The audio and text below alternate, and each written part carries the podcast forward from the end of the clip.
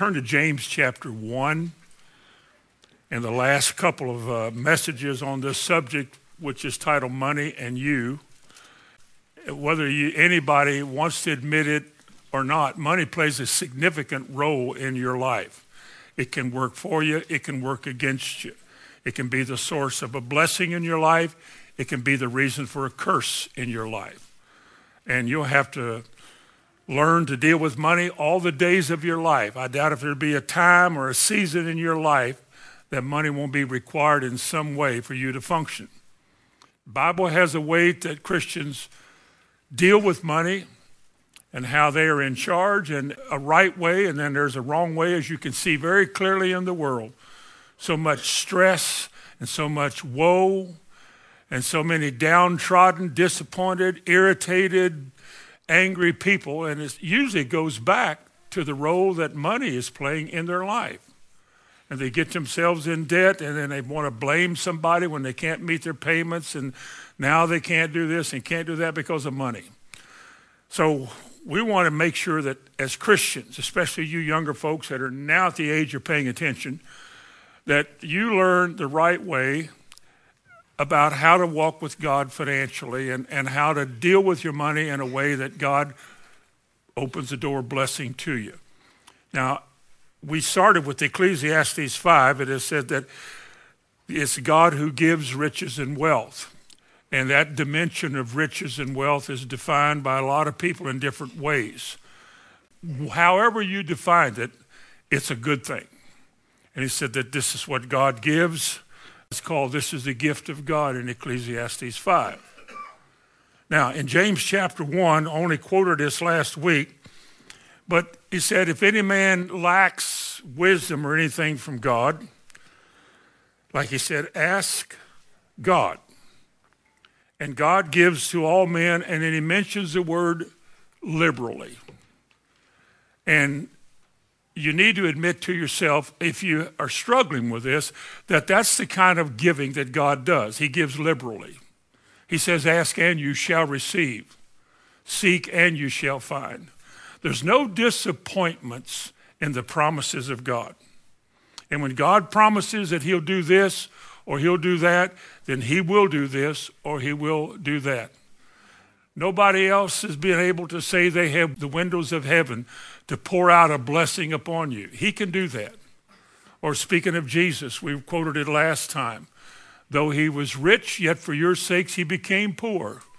And again, heaven is not a place of disappointment and poverty. It's the gold city, you know, the streets of gold and the, all of that.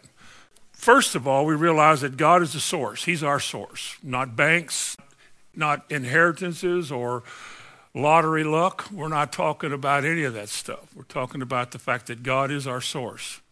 Ask and you shall receive. Ask God, and He said you shall receive liberally. I think that's the kind of life that you should have anyway. Now, we ended the last time talking about giving because as a Christian, at some point in your Christian life, you keep going to church, you keep reading your Bible, you'll come across it.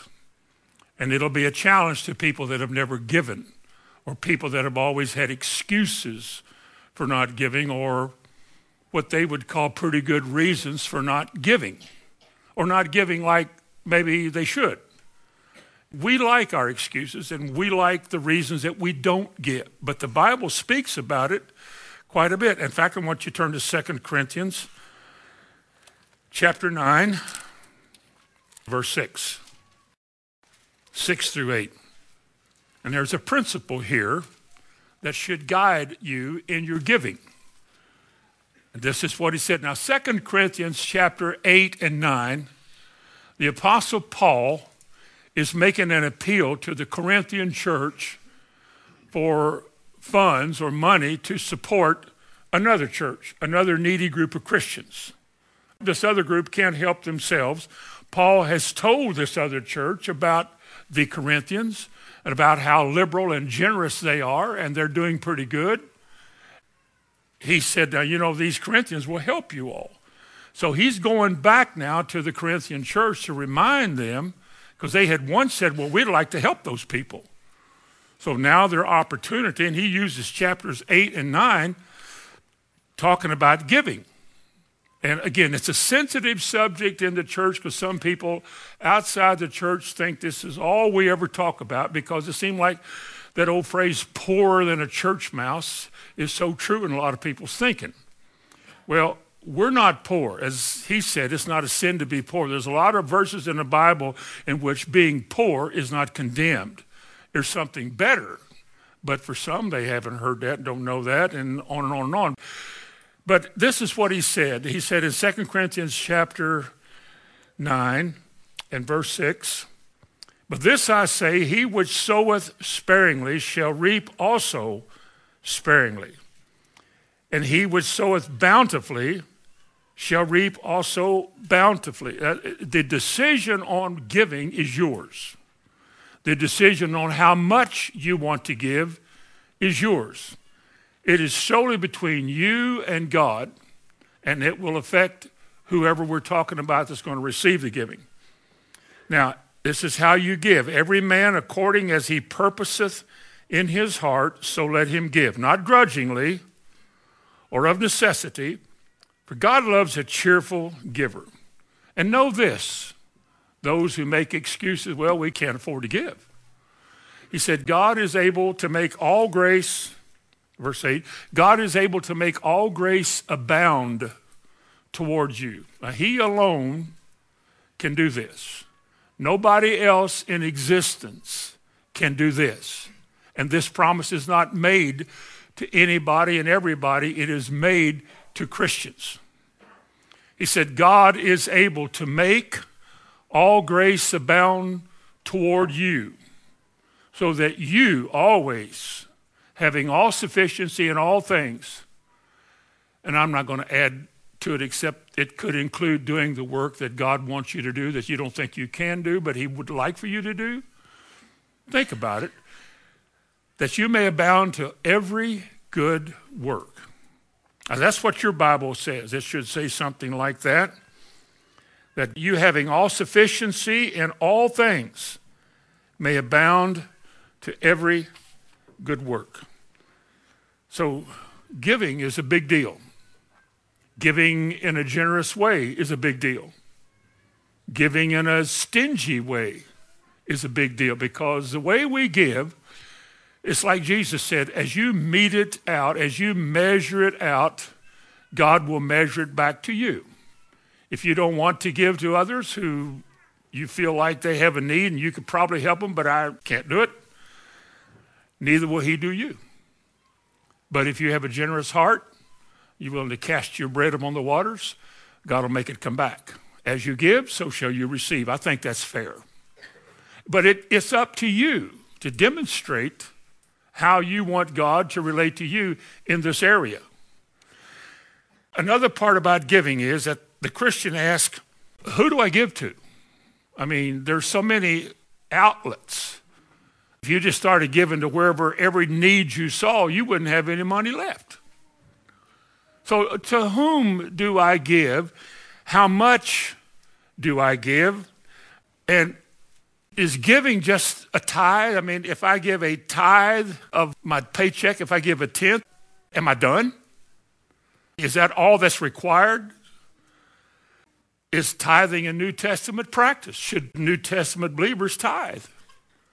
Th- these are questions that not all Christians can answer. All Christians have opinions, but I don't know that they can all answer those as they should. So let's begin with the many answered question To whom do we give? Here we are, we're Christians.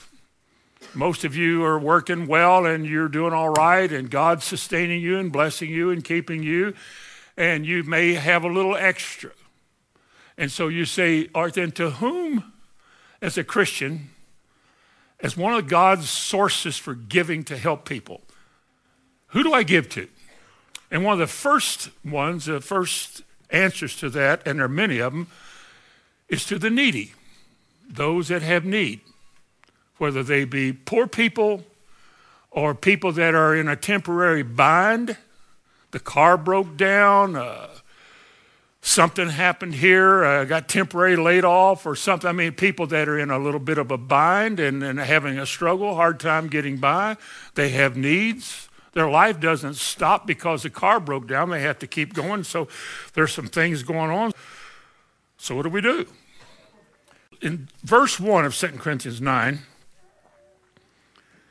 he said, For as touching the ministering to the saints, it is superfluous, really, the word means unnecessary. It's unnecessary for me to write to you, for I know the forwardness of your mind, for which I boast of you to them in Macedonia. And he is complimenting the Corinthians here. They have demonstrated, apparently, before that they were giving people and that they were, the word forwardness means that they were willing they wanted to give. Obviously, they had enough extra to give. And verse 5, he said, So I thought it was necessary that before I came to see you, that you would urge your brethren that I'm going to send before you to take up the collection before we get there. And then he goes to our text. He said, Now, in case you're thinking, well, you know, I, we're just now getting our head above water and we're just now seeing some, some of the sunset back there. We'd like to kind of have a few things ourselves. He said, Look, as you sow, you reap. Whatever's in your heart was going to come out, and one of the ways is in your pocketbook. For, you know, a man's treasure is where his wallet is. I mean, uh, a man's treasure is where his heart is. It's just one of life's little tests, one of those kind of things as you're walking the Christian life, seeking all the joy and the exuberance of it all, that God says, now, this is part of your life also. Life is not all about you and your toys and your opportunities and what you want to do. Because as you begin to expand your vision, you look out, you're going to see a lot of people that have needs. A lot of people. You'll not only see them in the church, but you'll also hear about it from your brethren, maybe as we heard tonight in other places. Genuinely right, sincere people who have a need. Now, they don't have many opportunities at all to get those needs met, but you can. And so he says, if they have needs, then perhaps you want to meet them. You want to be a part of relieving the uh, afflicted and those that are hurting. Look at verse 13. This is what happens when you do give to people that have needs. This is the response that comes. Let me read it in a, another translation. He said, This service shows what you are. It makes men praise God for your fidelity to Christ, whom you confess, and for the generosity of your contributions to themselves and to all. People have heard about how generous you are. Your generosity comes to help relieve their needs, and who gets praised for it? When it's done the right way, God gets praised. They say, Praise the Lord. You say it all the time.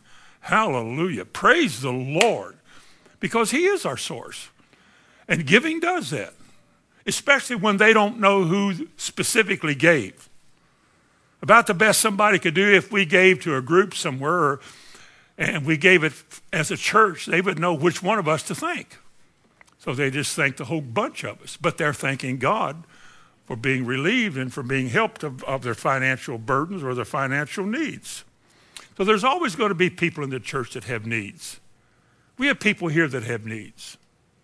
And as long as I've been here, the last hundred years that I've been here, it seems like anytime there was a serious need in this church, that people just rose up and met it.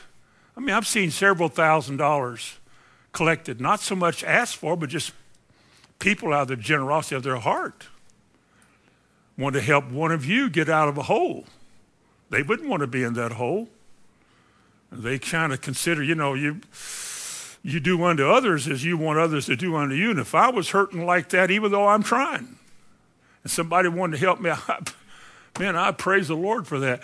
Well, see, that's a kind of an attitude that prompts giving, the right kind of giving. You want to do it not only to help other people, because you care about other people. John, in 1 John 3, he said, Whoso has this world's good, and sees a brother in a need, if he shuts up his compassions, his heart of compassion from that person, the question he asks, is how does the love of God dwell in that person? And we realize pretty soon in this study that true giving, true biblical giving is prompted by the love of God. You want to help somebody. You really do want to see some relief come and some joy come into somebody's life because you've been relieved and you have joy in your life and you want them to share that. This is a Christian heart. This is a Christian attitude. It's not, well, how much they want now. It's not that. You're not the one that ought to be given anyway. But it's those people who really care, who really want to see some, some things done for those that are hurting. Take the poor. Now, again, I, there, there's people that are hurting. We get envelopes in the mail. People take a little envelopes and write a name on there for somebody in the church, and I call it the mail room. And uh, it comes in the offering. I just put it in a little slot and have somebody come out here and tell somebody you've got mail. I don't know where it came from. And they say to me most of the time, they say, well, thank you. And I said, I'm the wrong one. Maybe I'm not, but I might be the wrong one to thank here. I'm just a mailman. But I know that people here are thinking about people here and that people here care about people here. We don't make our needs known. Nobody stands up and says, okay, I'm next on that mail list back there because I've got a bunch of needs. We don't need to do that. You take all those kind of prayer requests to God. God lays it on people's hearts. The ones he wants to help you, he puts it on their hearts to help you. And whenever they do, you can be sure that they did it because they really do care about you. Now you take the poor in this world. There's a lot of poor people in the world. I want you to look just for a minute at uh, Deuteronomy chapter 15 and verse 11 concerning the poor. And there's so much in the Bible. We couldn't possibly look at all of these or even part of them tonight and make a comment on them. But he said this in Deuteronomy chapter 15 and verse 11. For the poor shall never cease out of the land. They're going to be here. Now, who's poor? Well, we mentioned there's three categories of, of life. One, there is a level of poverty, being poor, in which you're always deficient, you never have enough. Didn't say you don't have anything, you just don't have enough. You can't do what you ought to be able to do. You just don't have it. Then there is sufficiency in which you have enough to make it through life. You have enough for yourself and your needs. And then there is abundance in which you have enough not only for your needs, but you have some extra for somebody else. Now, the extra may for some people be hugely extra, and for others, it's just more than I've got. A man who has more than enough and he can help somebody else, he's living the abundant life. If his heart's in all of this. It doesn't take a lot of money for you to have abundance. Amen. It doesn't take a lot of money for you to be happy either, because money is not a good source for happiness at all. Like I said the other day about the people in the past that have won the lottery, that have won the millions of dollars, and how 65% of them have filed for bankruptcy. Money just has a way of twisting and distorting everything. I think the Bible calls it the deceitfulness of riches, have pierced many people through with a lot of sorrows because they saw money as their source. Money became a God. They live for it. They'll do most anything to get it. Women will sell their bodies today for money. People will kill other people for money. And money's only temporary. It does you no good unless you spend it. And when you spend it, it's gone. And to think that people will sell their lives for a moment, just sell their whole body. And all the time they're doing that, God is willing to open the windows of heaven and bless his people. And you don't have to kill anybody except yourself on a cross. You don't have to hurt anybody, hurt anything, just live his way. And he'll bless you when you go out. He'll bless you when you come in. God said he would bless everything you put your hands to. Isn't that good? And while all of this is going on, he said he would make in you a holy people. You'll get your eyes off of material things and off of the world's stuff. Begin to get your eyes on the Lord and other people. And you begin to see outside of yourself or outside of your little box. And you begin to be a source that God can use to bless and aid and help other people. But he said, the poor will always be with you in the land. And sometimes those poor come into your life. And these are the ones that you're prompted by the Lord to help. Another one is Psalm 41. Would you go over to Psalm 41? What a wonderful promise is in Psalm 41. Especially if you're ailing in some way physically. What a passage of Scripture. I don't know how many people would believe it, but it's in here whether they believe it or not. Like the fellow said, Well, I don't know if I believe that or not. Well, it won't work for you. But it's in there. Blessed is he that considereth whom? Verse 1.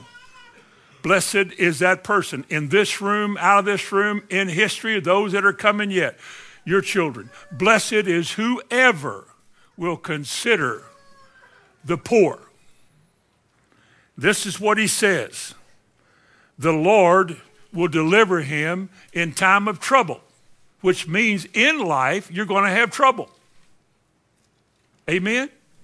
But you don't need to be afraid of the trouble that's coming because God promises here he will deliver you from it if. If what? By considering the poor. Verse 2 the Lord, this is what the Lord will do. The Lord will preserve you. The Lord will keep you alive. You shall be blessed upon the earth, and God will not deliver him unto his enemies. Ooh, verse 3. Let's get a hold of this one. The Lord will strengthen. The Lord will strengthen, or there's that word energize. The Lord will strengthen him upon the bed of languishing. That word is for sickness. And then he finishes that verse by saying what?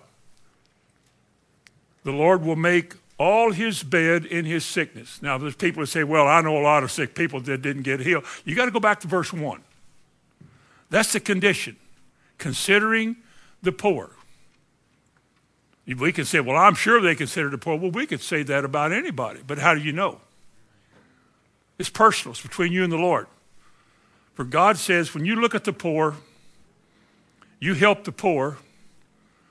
He says in the book of Proverbs, you lend to the Lord, and the Lord will pay you back with interest. It doesn't say interest in the Bible. But he that pities the poor, he said, lends to the Lord. That's Proverbs 19 and verse 17. He that hath pity on the poor lendeth to the Lord. And he said, and the Lord, whatever you've given, the Lord will pay you back. Listen, you never lose when it comes to giving. And for a lot of people, I don't know how many of you here this applies to, but it might be some, but you're going to have to learn to give in this life as a Christian. To give, to take of what is yours, in your control, in your power, and give it to somebody else. Because that's one of the reasons God releases us from bondage and from things that hold us back. I, am not going to give a testimony. I've given it all the time, but I can tell you that through the many years of my past, back when we first learned how to give or the principle of giving. I remember the thoughts, that all sounds good, but I don't, I, I, I don't have that. I just don't have that kind. I can't, I can't do that. Like in those days, it was tithing. I can't give a tenth of my income.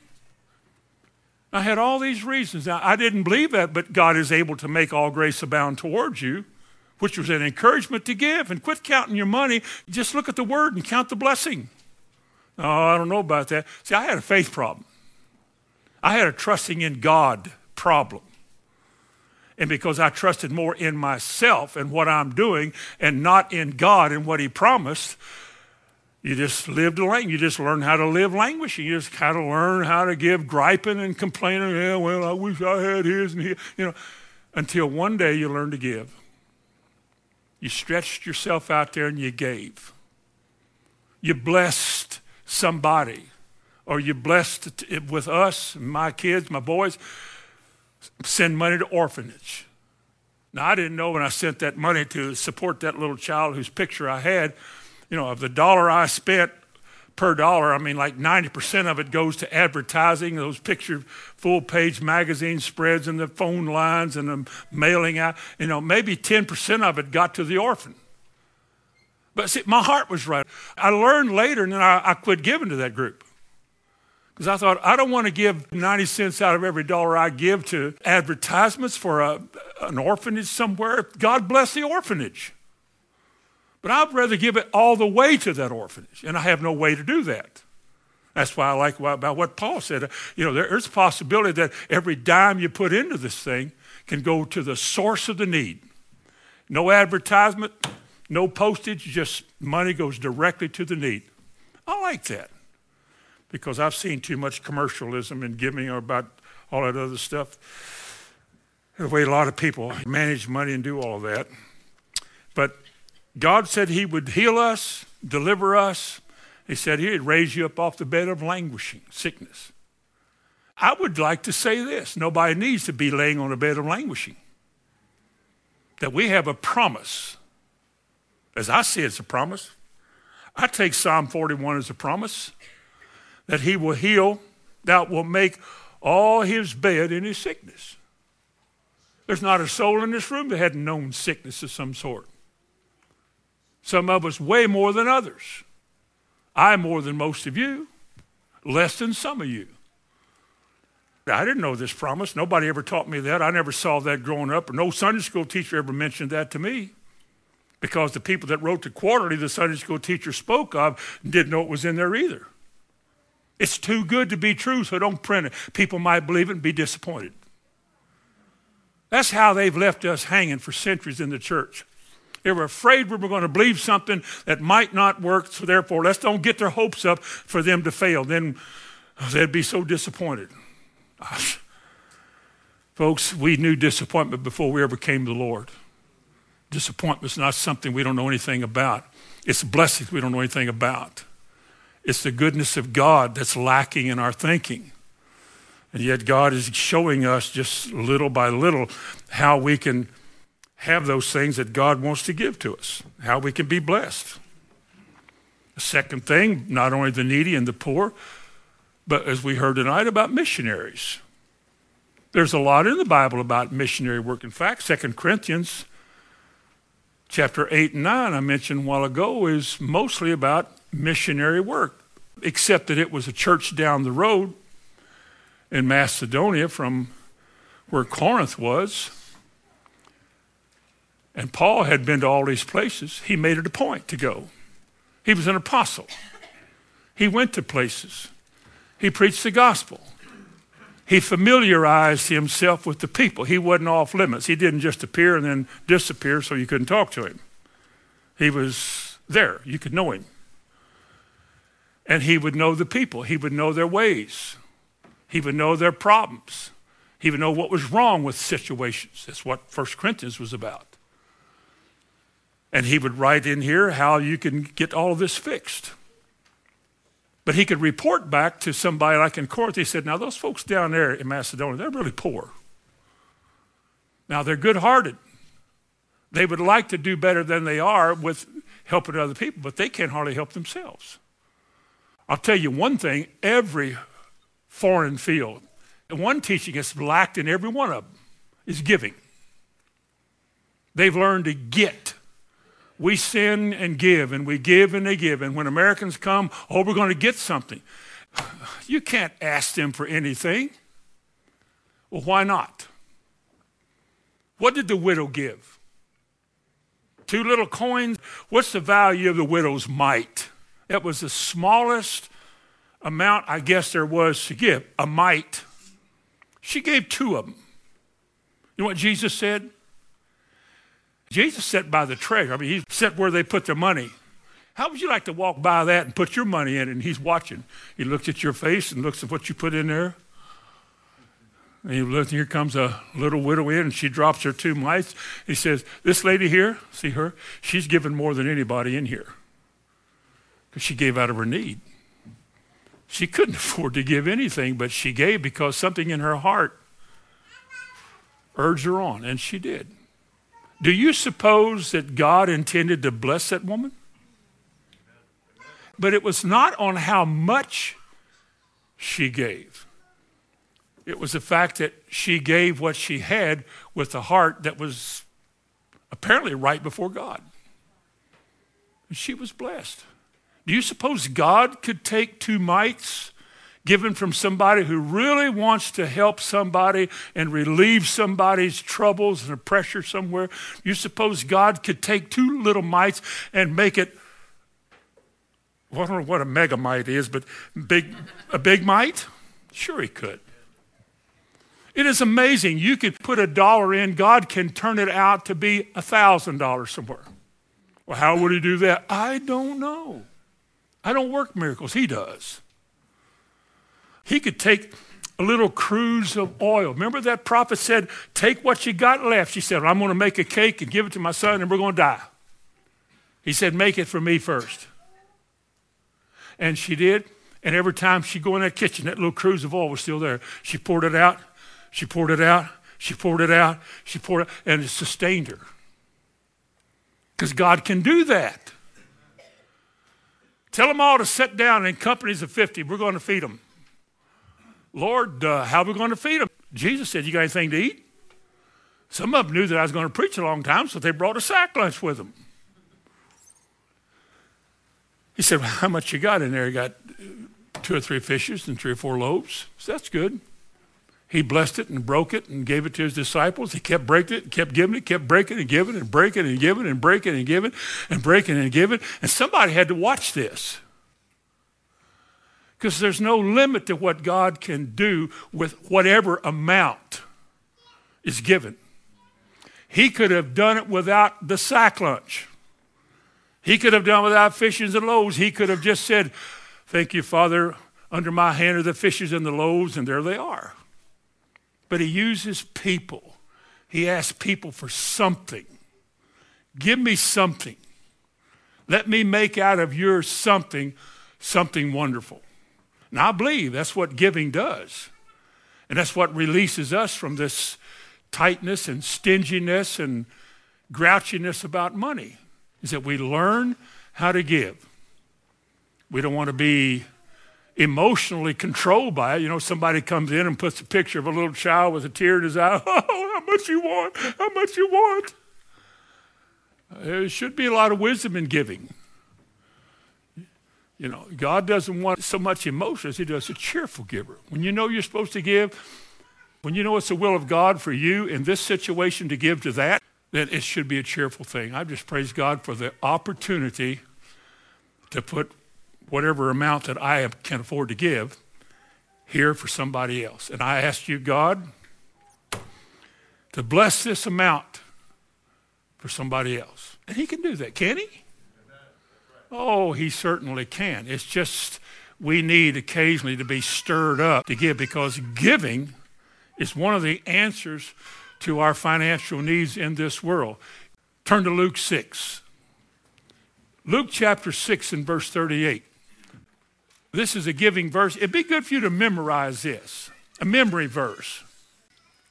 In Luke 6, Jesus said, in verse 38, he says, Give. Give. Give and what? Give and it shall be given unto you. That's where you go out and it comes back. Give, and it shall be given unto you. How? Good measure, pressed down, shaken together, running over. Now, that's the way God sees how He wants to respond to you. Now, how you respond to others that's your business because the way you measure it out, does he go ahead and say that in Luke 6:38? As you mete it out, it'll be meted back. Well, see, it's up to you now. He just simply says, This is what I want you to do. I want all of you in Shelbyville Christian Assembly, all you that watch, everybody here, I want you all to make up your mind wherever you are with what you're able to start with. I want to be a giver. I want to be one of those people that gives. I want to be able to give and give cheerfully. I don't want to think, boy, if I give, maybe I'll get. Well, I don't want you to start thinking that way. That's greed and covetousness. I just want you to give because there's a need.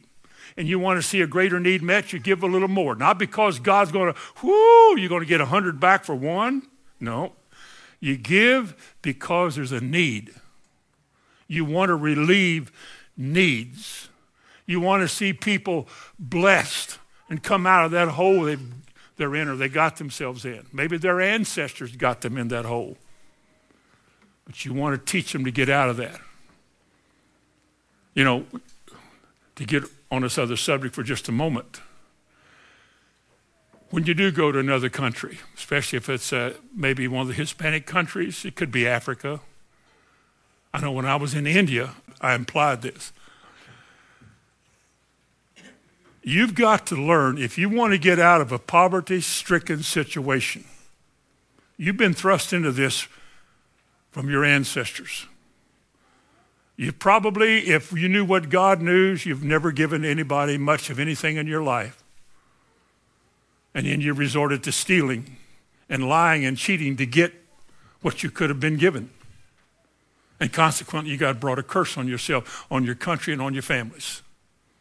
If you want to get out of that, if you want God to rebuke the devourer for you, then you're going to have to give. If you collected an offering, if I went down to some country and I taught on giving and I asked them to give and I collected an offering and it was how many pesos to a dollar 42? There were 40 pesos in there with 80 people. I'd offer that to the Lord, ask God to bless that, and then I'd give it to the preacher. I don't want it, but I want them to give it. Didn't Paul say, I seek not your gift? He said, I've learned how to be with and without. I've learned to do with it and without it. I'm not controlled by money. My life or enthusiasm is not money based. What I seek is not your gift, but the fruit that abounds to your account. God's keeping records. I want you to have your life in such a way that you're keeping the doors open in your life to, to, getting out of debt and to being liberated from the bondage of money. And I, want you to come to the place where you're free. And you do this by giving.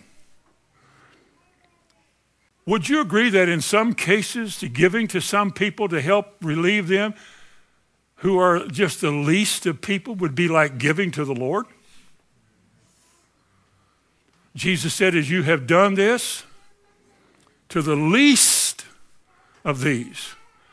You have done it unto me. Done what? A drink of water. How about a drink of cool water? Just to see somebody not be thirsty. It's that giving spirit. God so loved the world that he gave.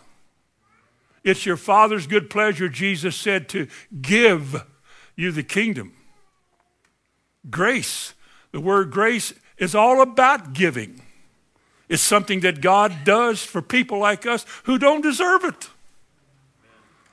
He gives it to us because He wants to. And He tells us if you'll do this or you'll do this, this is what's going to happen to you. I do believe in accountability. I do believe when Paul sent men to these places to collect certain offerings, I believe there was probably two of them.